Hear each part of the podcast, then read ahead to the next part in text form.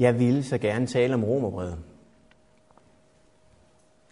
Romerbrevet er den bog i Bibelen, som er kernen i hele evangeliet. Det er også den bog i Bibelen, som flest mennesker misforstår. Det er den bog, som gør, at rigtig mange mennesker tror, de lever det liv, som fører til himlen. Og faktisk er det stik modsat. Og derfor så kunne jeg godt tænke mig at gennemgå romerbrevet. Men jeg kan ikke gøre det i dag. Men jeg kan komme med indledningen til, hvorfor jeg tror, indledningen har betydning. Fordi hvis ikke vi har fundamentet for, hvorfor romerbrevet bliver skrevet, og danner vores eget fundament, så står vi med et falsk evangelium.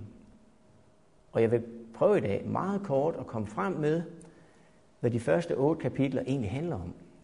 Det vil jeg slutte af med. Men det bliver så koncentreret, at I er nødt til at gå hjem og se, at det, han siger, er rigtigt.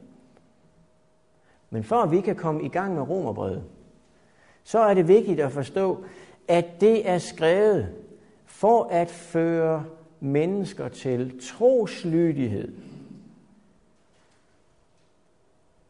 Og troslydighed, som der står, som skal være hans navn til ære. Og der har jeg så sat mig ned og fundet ud af, hvad betyder det, at det er til Guds navn til ære? Fordi Bibelen forklarer selv, hvad den mener med det, den skriver. Det kræver bare, at vi bruger tid på at undersøge det. Og jeg vil meget gerne gennemgå mange steder, hvor Guds navns ære, Guds ære bliver nævnt, og hvordan vi skal se på det.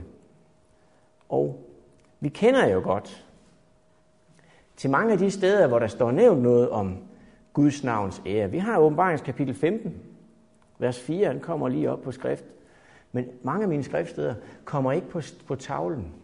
Til gengæld konklusionen på skriftstederne kommer på tavlen. For jeg vil gerne samle nogle ting, sådan så teksterne får lov at tale et samlet sprog. Hvem må ikke frygte dig, Herre, ære dit navn? For du alene er hellig. Alle folkeslag skal komme og tilbede dig, for dine retfærdige domme er blevet åbenbare. Så her ser vi, at hvem må ikke frygte dig her? Ære dit navn. Fordi nu har Gud virkelig vist de retfærdige domme, han har, som fører til Guds navns ære. Men hvad betyder det, at det fører til Guds navns ære? Hvis vi går til kapitel 14 i åbenbaringsbogen, der bliver vi lige frem bedt om det, hvor der står i vers 7. Og engel sagde med høj røst, frygt Gud og giv ham ære, for timen er kommet, da han dømmer. Tilbed ham, som har skabt himmel og jord og hav og kilder. Så her er en opfordring til at gå ud og ære Gud. Kan det være, at vi som kristne, uden at vide det, går ud i troen på, at vi ærer Gud, men at vi ikke gør det?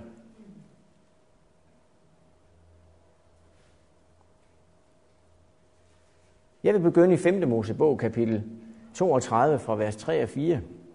Og nu begynder det at stå med småt herop. Men der står, når vi taler om ære. Og her vil jeg læse skriftstedet, og så giver Bibelen en forklaring på, hvad det her skriftsted egentlig er. For der står, Herrens navn vil jeg forkynde, giver Gud ære. Han er klippen, hvis gerning er fuldkommen. Alle hans veje er rette. En trofast Gud uden svig, retfærdig og retskaffen. Så når man dykker ned og så siger, hvad er det, som skal gøre, at vi giver Gud ære? Det er, at hans gerning er fuldkommen. Det synes jeg er værd at tage med i, når Gud arbejder med os. Hans gerning er fuldkommen. Hvis vi går til salme 22, fra vers 24 og 25. Lovpris Herren, i der frygter ham. Vis ham ære hele Jakobs slægt. Frygt ham hele Israels slægt. Fordi han viste ikke foragt og afsky for den hjælpeløses nød. Han skjulte ikke sit ansigt for ham, men hørte, da han råbte om hjælp. Så det at vise ære, Gud ære, fordi han hører på den hjælpeløse, Salige er de fattige i ånden, for himmelen er deres. Salige er de, som er så fattige, at de ser, det jeg mangler Gud. Åh, oh, nu har jeg kæmpet. Jeg ejer ikke noget godt. Giv du mig din ånd. Den ære, der vises fra Gud, kommer af, at han frelser mig fra synd.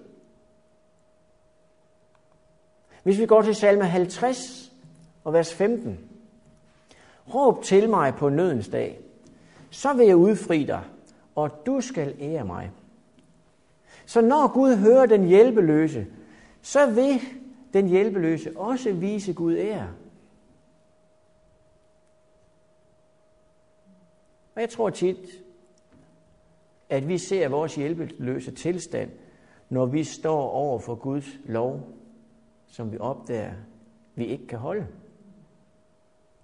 Her er det Gud vil hjælpe, når vi beder om tilgivelse og anger og ser vores tilstand af hjælpeløshed. Der er nogle principper, hvor vi kan se, vi lærer også i det gamle testament mindre omkring de ting. Og det er fra salme 86, fra vers 9 til 13. Alle folkeslag, du har skabt, skal komme og tilbede dig, her og ære dit navn. Fordi du er stor, du gør under, du alene er Gud. Vis mig din vej, her, så jeg kan vandre i din sandhed. Lad mit hjerte alene frygte dit navn. Jeg takker dig, Herre, min Herre, af hele mit hjerte, min Gud. Jeg vil ære dit navn til evig tid, for din godhed mod mig er stor. Du har reddet mig fra dødsrigets dyb. Det vil sige, at ære Gud på grund af hans under, fordi han frelser mig fra dødsriget.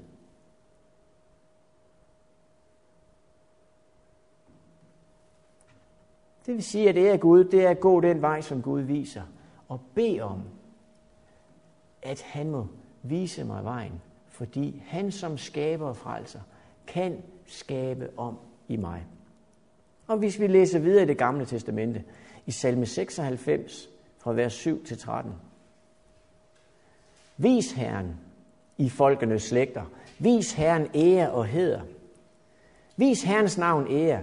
Træd ind i hans foregård med gaver. Kast jer ned for Herren i hans hellige majestæt. Skælv for ham hele jorden. Råb det ud blandt folkene. Herren er konge. Ja, jorden skal stå fast, den rokkes ikke. Han dømmer folkene med retskaffenhed. Himlen skal glæde sig, jorden juble, havet med alt, hvad det rummer, skal larme. Marken med alt, hvad den bærer, skal juble. Alle skovens træer skal råbe af fryd for Herren, for han kommer. Han kommer for at holde dom over jorden.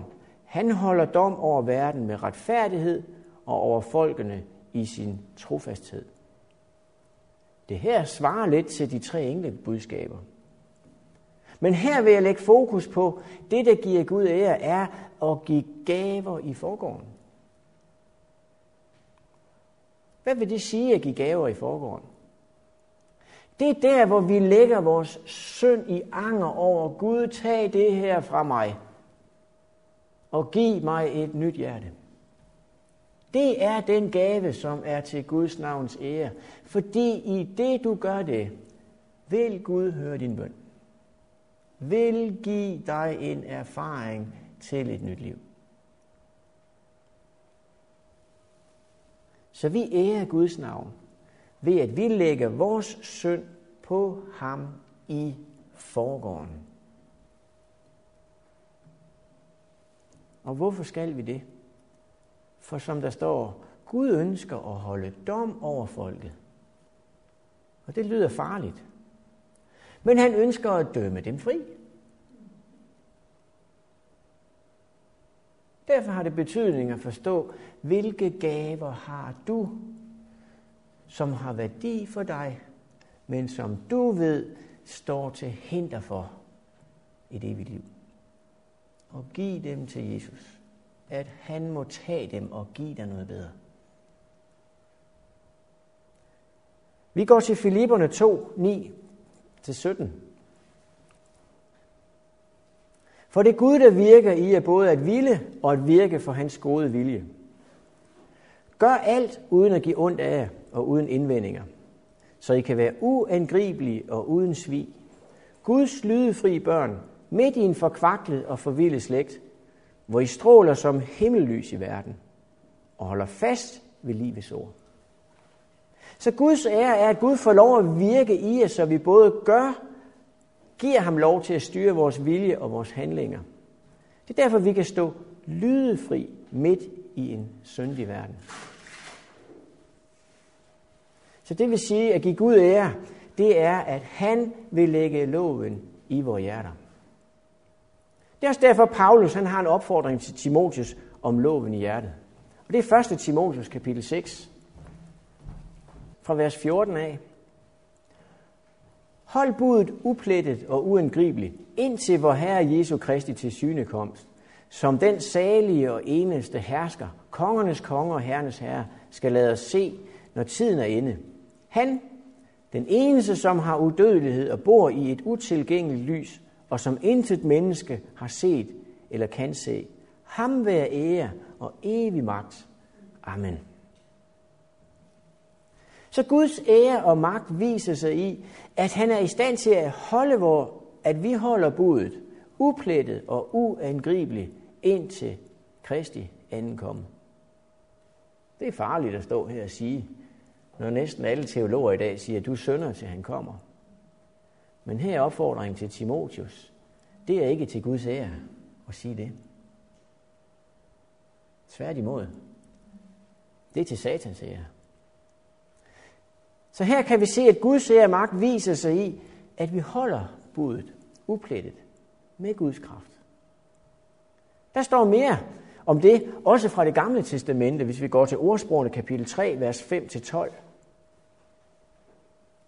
Det er ikke en ny tankegang. Stol på Herren af hele dit hjerte, og støt dig ikke til din egen indsigt. Hav ham i tankerne på alle dine veje, så vil han jævne dine stier. Vær ikke vis i egne øjne, frygt Herren, og hold dig fra det onde. Det skal være lægedom for dit læme, en styrkende drik for din krop. Du skal ære Herren med din rigdom, med det første af alt din afgrøde. Så fyldes dine forrådskammer til overflod. Dine persekar løber over med vin. Min søn, foragt ikke Herrens opdragelse. Afsky ikke hans retledning. For Herren i rette sætter den, han elsker, som en far, den søn, han holder af. Og det, der står, er, at når vi har Gud i tanke alle dage, så jævner han vores vej for de store forhindringer, vi ikke vil kunne klare. Men du skal ikke tro, at du kan det i egen forstand. Men du skal frygte Gud og holde dig fra det, du ved, vil bringe dig ud i det onde. Så vil det blive til lægedom for dit læme. Der vil du få den ændring på hjertet, som Gud ønsker at give dig. Og vi skal ikke glemme, at når vi holder Guds bud, så giver Gud tilbage den rigdom, som vi giver ham. Det er til ære for ham. Og når vi giver, giver han ekstra meget i overflod. Og derfor giver vi. For vi ved, at han giver meget mere retur, end vi er i stand til at give. Men det kræver, at vi tager imod Guds opdragelse og følger hans retledning. Og så må vi lade Gud hjælpe os med alt. Det er, hvad vi ser fra det gamle testamente. Så der er ikke forskel på, hvad Gud ønskede at gøre i det gamle, og det han ønsker at gøre i det nye. Paulus forstod, at det er Gud, der gør arbejdet. Så i 2. Timotius kapitel 4, vers 18, der siger Paulus til Timotius, Ja, Herren vil fri mig fra alt ondt og bringe mig frelst ind i sit himmerige. Ham være ære i evighedernes evigheder. Amen. Så han ved, at han giver ære til Gud ved, at han har fået sejr over alt det onde. Han har været omgivet af. Så når vi nu går til den sidste advarsel i Bibelen, det sidste budskab, vi ser i Bibelen, som ligger i åbenbaringskapitel 14, vers 7, Og det var det, vi havde i starten, hvor der står, englen sagde med høj røst, Frygt Gud og giv ham ære for timen er kommet, da han dømmer. Tilbed ham, som har skabt himmel og jord og hav og kilder. Så ser vi, at mennesker er gået væk fra troen på noget, der kan ære Gud. Seks gange i de første syv kapitler gives Kristus ære i himlen. Og her bliver verden bedt om også at ære ham. Og så er det store spørgsmål. Det er, hvad kan vi sige? Hvad er til Guds navns ære? Hvad er det, som skal gøre, at når det bliver synligt, kan vi se, det er til Guds navns ære? Fordi nu er hans dom udført, og det er synligt, før Jesus kommer. Det er derfor, vi i åbenbaringskapitel 15, vers 4, har et, en opfordring eller en tilstand efter advarslen, hvor der står, Hvem må ikke frygte dig, Herre, og ære dit navn? For du alene er hellig. Alle folkeslag skal komme og tilbede dig, for dine retfærdige domme er blevet åbenbare. Og det, at de tilbeder ham, er på grund af, at hans retfærdige domme er blevet åbenbare, hvilket gør, at de ærer Guds navn. Og jeg tror på, at når Gud viser det folk, som vi ser som de 144.000, som står uden plet og lyde, som har deres faders navn i deres pande, at de er løftet om dem, som Gud kan vise, der virkelig står til Guds navns ære. Ikke hvad de har opnået, men hvad Gud har været i stand til at gøre ved sit folk, før han kommer. Og så har vi helt tilbage fra det gamle testamente løftet om det nye Jerusalem. Esajas i kapitel 60 fortæller, jeg gør fred til din øvrighed og retfærdighed til din hersker. Der høres ikke længere om vold i dit land, om undertrykkelse og ulykke inden for dine grænser. Dine mure skal du kalde frelse, og dine porte lovsang. Solen er ikke længere dit lys om dagen. Det er ikke månen, der lyser for dig om natten, men Herren skal være dit evige lys, og din Gud er din herlighed. Så det er hans retfærdige folk, som han selv har dannet, der skal arve det nye Jerusalem. Så hvorfor venter vi stadig? Og Kristus er ikke kommet endnu. Skyldes det en kamp om Guds navns ære? Jeg tror det. Det er sådan, at Gud viser virkelig, hvad det egentlig er, han står for i det gamle testamente. Hvad det er for en kamp, han er op imod. Og der står i Ezekiel kapitel 36, vers 22 og 23. Sig derfor til Israels hus, og det her har I hørt flere gange. Dette siger Gud Herren, det er ikke for jeres skyld, jeg gør det, Israels hus, men for mit hellige navns skyld, som I har vandhelliget blandt de folk, I kom til. Jeg vil hellige mit store navn, som er blevet vandhellige blandt folket, fordi I vandhellige det. Så skal folkene forstå, at jeg er Herren, siger Gud Herren, når jeg for øjnene af dem viser min hellighed på jer. Det var konklusionen i åbenbaringsbogen. Guds retfærdige domme. Og der står videre fra vers 25. Jeg vil stænke rent vand på jer, så I bliver rene. Jeg renser jer for al jeres urenhed og for alle jeres møguder. Jeg giver jer et nyt hjerte og en ny ånd i jeres indre. Jeg fjerner stenhjerte fra jeres krop og giver jer et hjerte af kød. Jeg giver jer min ånd i jeres indre, så I følger mine love og omhyggeligt holder mine bud.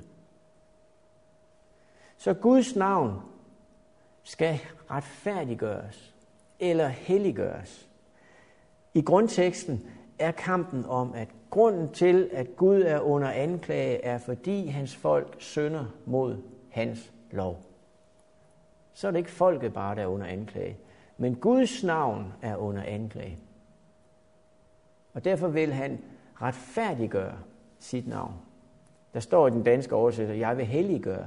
Men grundsproget står der, jeg vil, og så er der lagt et trykord ind, som betyder i den grad retfærdiggøre.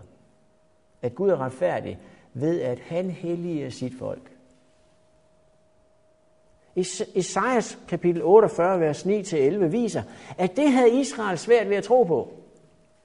De troede ikke på det. Og der står i vers 9, For mit navns skyld holder jeg igen på min vrede. For min æres skyld lægger jeg bånd på mig og udrydder dig ikke. Men jeg har lutret dig, ikke som sølv, i lidelsens ovn har jeg prøvet dig. For min egen skyld handler jeg, ellers vandæres mit navn, og min ære giver jeg ikke til nogen. Så på grund af hans navn udrydder han ikke sit syndige folk, men går ind og tugter dem. Sætter dem i en prøvelse, som enten skiller dem fra, fordi de ikke vil, eller som får dem til at ydmyge sig, at han kan frelse dem fra synd. Men det er et valg. Det er et valg, om du ønsker at ære Gud, og ønsker, at du i dit liv får lov at ære Gud. Og husk, det er ikke for din skyld, men for Guds skyld. Det betyder ikke, at han ikke elsker dig. For han elsker dig. Men han kan ikke frelse dig, hvis ikke hans navn og det, han står for, bliver ophøjet. For så kan han ikke lægge sin lov ind i dit hjerte. Det vil sige, at Gud helliger sit folk på grund af hans navns skyld. Og Guds navn, det står for Guds lov. Den lov, som Gud lever efter, som alle hans skabninger bør leve efter, og som man ønsker, de skal leve efter. Og så det med æren. Når Guds navn ikke længere er under anklage, er det fordi han har ludret sit folk. Så det vil sige, at Gud handler for, at hans navn ikke skal vandæres, når folk er sønder. Og det er til Guds ære, at han kan ændre det. Det vil sige, og nu prøver jeg at samle alt det, vi har sagt, i en konklusion på, hvad der kører ind i hovedet på mig, når jeg taler om frygt Gud og give ham ære. Hvordan skal vi forstå det? Og så maler jeg rødt de små sætninger, jeg tager ud, som jeg prøver at samle. Så når vi ser sammenfattet på de her skriftsteder, så står der, at Guds ære er, at hans fuldkommende gerninger frelser den hjælpeløse. Da hans under, de frelser til evigt liv. Vel at mærke, når vi lægger vores synd på ham, så vil han lægge sin lov i vores hjerter. Så vi kan holde budet uplettet til Kristi komme. Det er Gud, som giver sejr over synd. Og han viser et folk, som opfylder hans mål, før han kommer, fordi han selv har dannet det folk. Der er Gud retfærdigt, at han giver os Kristus i os, hans retfærdighed i os. Derfor er Guds navns ære, at han helliger sit folk, så det bliver til hans navns ære. Og konklusionen, før vi kan gå i gang med romerbrevet, det er, at til Guds navns ære er, at Gud helliger sit folk, så de ikke sønder imod ham.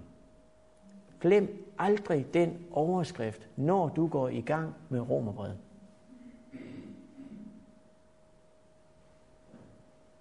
Sønder vi til Jesus kommer igen. Hvis jeg skal læse romerbrevet, og tager kapitel 7 som fundamentet for det rigtige liv, så gør jeg det. Og det er ikke til Guds navns ære. Og jeg tror, at Romerbrøds kapitel 7 viser noget helt andet.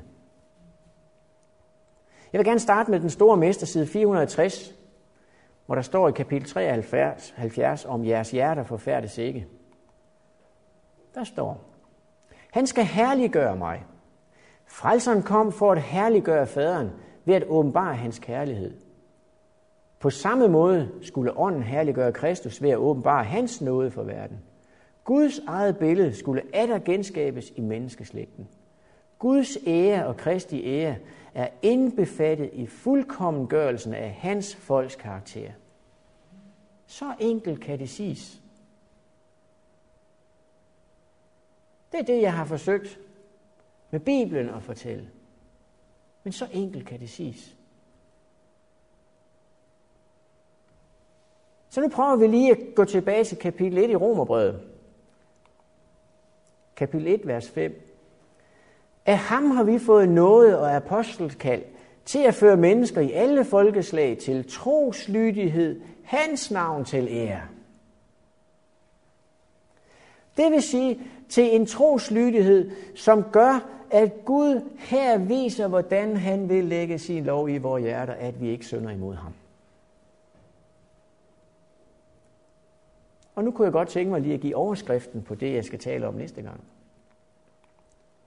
Fordi kapitel 1 handler om troslydighed til Guds navns ære. At evangelium, evangeliet er Guds kraft for den, som tror. Om du virkelig tror, at Guds navns ære er, hvad han vil gøre ved dig, før han kommer, så får du kraft. Kapitel 2 handler om, at de, som bliver gjort retfærdige, at det er dem, som gør loven. Kapitel 3 fortæller, at Gud viser, at han er retfærdig ved at gøre den retfærdig, som tror på Jesus. Og kapitel 4 handler om, at Gud kan gøre det døde levende i os, som mangler. Vi tilregnes samme tro, når vi tror på, at Kristi opstandelse vil føre til, at vi bliver retfærdige ved, at han lægger loven i os. Kapitel 5 handler om, at i troen har vi fået adgang til nåden, som vi står i. Hvilken tro? I troen på, at han vil lægge loven i mit hjerte, at jeg ikke synder mod ham. Der har vi adgang til den nåde, som vi så står i. Men hvis vi ikke tror på det, så står vi ikke der, hvor Gud med sin nåde kan ændre os indfra og ud. Noget kares udtrykket betyder også den guddommelige påvirkning indefra og ud.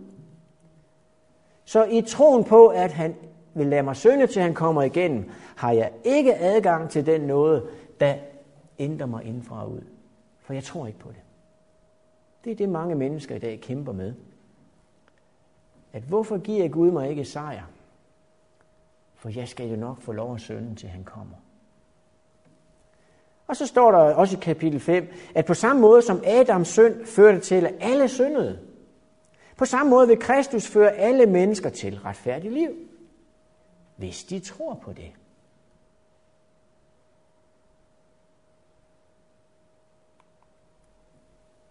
Og så kommer der en masse misforståelser ind, som Paulus sætter fast. Kapitel 6.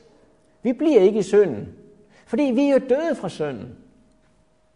Et liv med Kristus dræber det gamle menneske, som lå under for synden. Og så prøver han at skære det her ud i pap i kapitel 7. For I kan nok forstå med et ægteskab, at man kan jo ikke leve med den ene, som ikke er helt død, og så gifte mig med en anden. Det kan jeg jo ikke. Kødet må jo være dødt. Og så kommer, at loven viser, at synden er syndig ud over alle grænser. Og hvordan er den syndig ud over alle grænser? Det er forklaringen, som mennesker misforstår. At tro, at Jesus Kristus er Herre, men stadig leve i kødets lov, viser, at synden er syndig ud over alle grænser. At leve i jeg elendige menneske, det kød vil gøre, men det ånd vil gøre jeg ikke. Hvem skal fri mig fra dette? Og så tro, jamen jeg lever bare videre sådan for Kristus. Nåden dækker. Det er, hvad der står i kapitel 7. Det er ikke omvendelsen.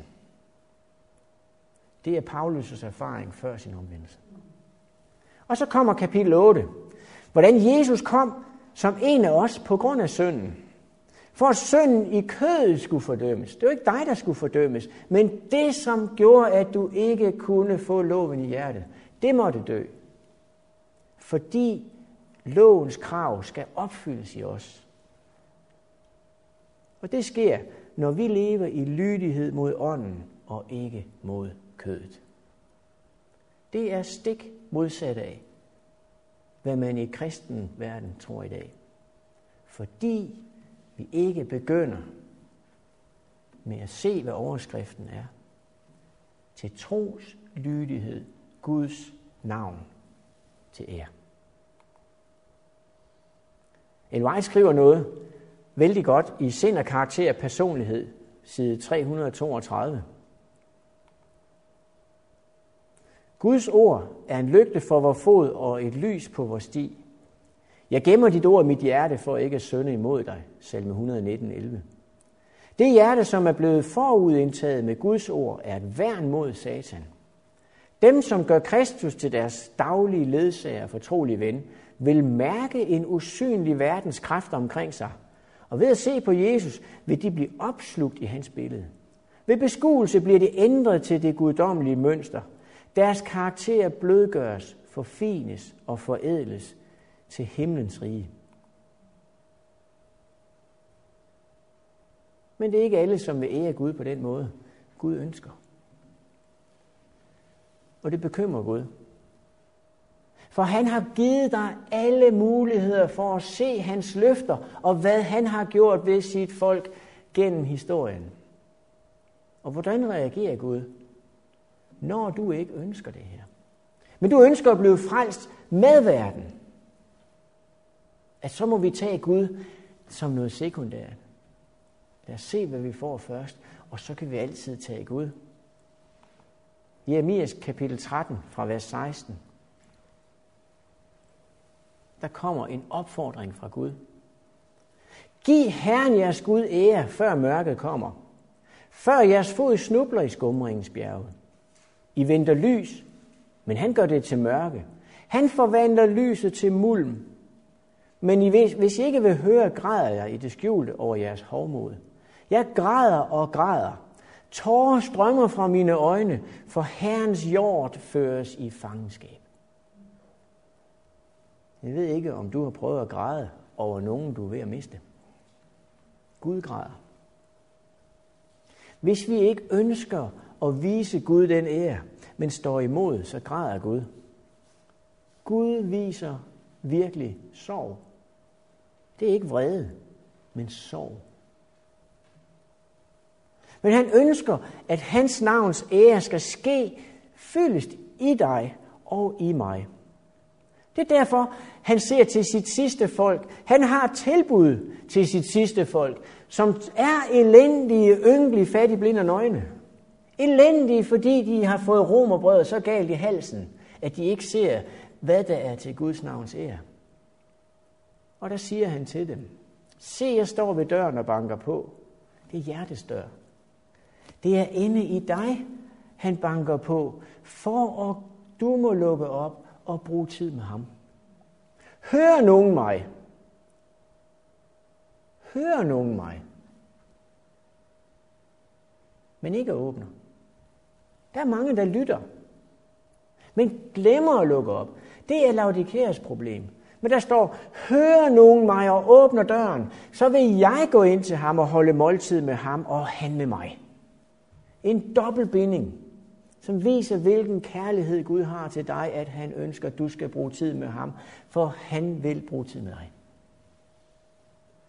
Den, der sejrer, vil jeg give sæde hos mig på min trone, ligesom jeg har sejret og har taget sæde hos min far på hans trone. At sejre er ikke at holde op med at stjæle. At sejre er ikke at holde op med at sige grimme ord. At sejre er at åbne døren, fordi jeg ser et behov for at spise noget af det, Jesus har. Det er den, der sejrer. At han tror, at ved at lukke Kristus ind, har han lovet, at det er til hans navns ære, at han ændrer på mig. Den, der har ører, skal høre, hvad ånden siger til menighederne. Og jeg ved, at Guds ånd arbejder med os alle for at lede os hen i en længsel efter et liv uden alle de problemer, livet giver, fordi vi lever i synd, sygdom, dårligdom, depressioner, alt hvad vi kommer tæt på, som vi kan give en naturlig forklaring på, er en under synd. Jeg ønsker, at Gud skal lægge sin lov i mit hjerte. At jeg må blive friet fra synd. Og jeg ønsker, at det jeg har lært af Gud, det jeg ser i hans ord, at du må tage det hjem Gå det efter, om det jeg siger er løgn. Dan dit eget billede ud fra Guds ord. Brug ordet som den kilde, som giver dig lys. Jeg kan kun opfordre dig. Jeg er ikke Gud. Jeg står ikke her for at være en erstatning for dit personlige forhold og hvad du gør i din dagligdag. Jeg er her kun på grund af at opfordre dig til at få det forhold i orden, at Gud virkelig får lov at ændre på dit hjerte. Kære himmelske far, tak fordi du har skabt os, som du har skabt os i dit billede. Tak fordi du har givet os en fri vilje, og tilgiver os, at vi har brugt den så dumt, som vi har. At vi i vores tro tror, at vi kan komme til det bedste mål ved at bruge vores egen vilje. Kære far, tak fordi vi også ved, at vores frie vilje ønsker du, at vi skal lægge under dig, at du må gøre, at vores vilje bliver som din vilje. Kære far, det er det, det hele handler om i evangeliet. At straffen for det, vi har gjort, har du taget. Og det liv, som du lever, er det det, du ønsker at give os, om vi lægger vores vilje på dig og går på dine løfter. Kære far, hjælp os, at vi må få den erfaring med dig, at evangeliet må komme ud til andre, som den erfaring, vi har med dig, at vi giver den til andre. Tak for dit ord, at vi kan ikke tømme det, men vi kan bede dig om hjælp, og vi kan dykke ned i det, og din ånd vil hjælpe os, når vi beder om det. Tak for menigheden, og tak for de brødre og søstre, vi har omkring os. Styrk os alle. Hjælp os, at vi må afslutte det værk, som gør, at du kan komme tilbage, hvor dit navn er æret. Det beder jeg om i Jesu navn. Amen.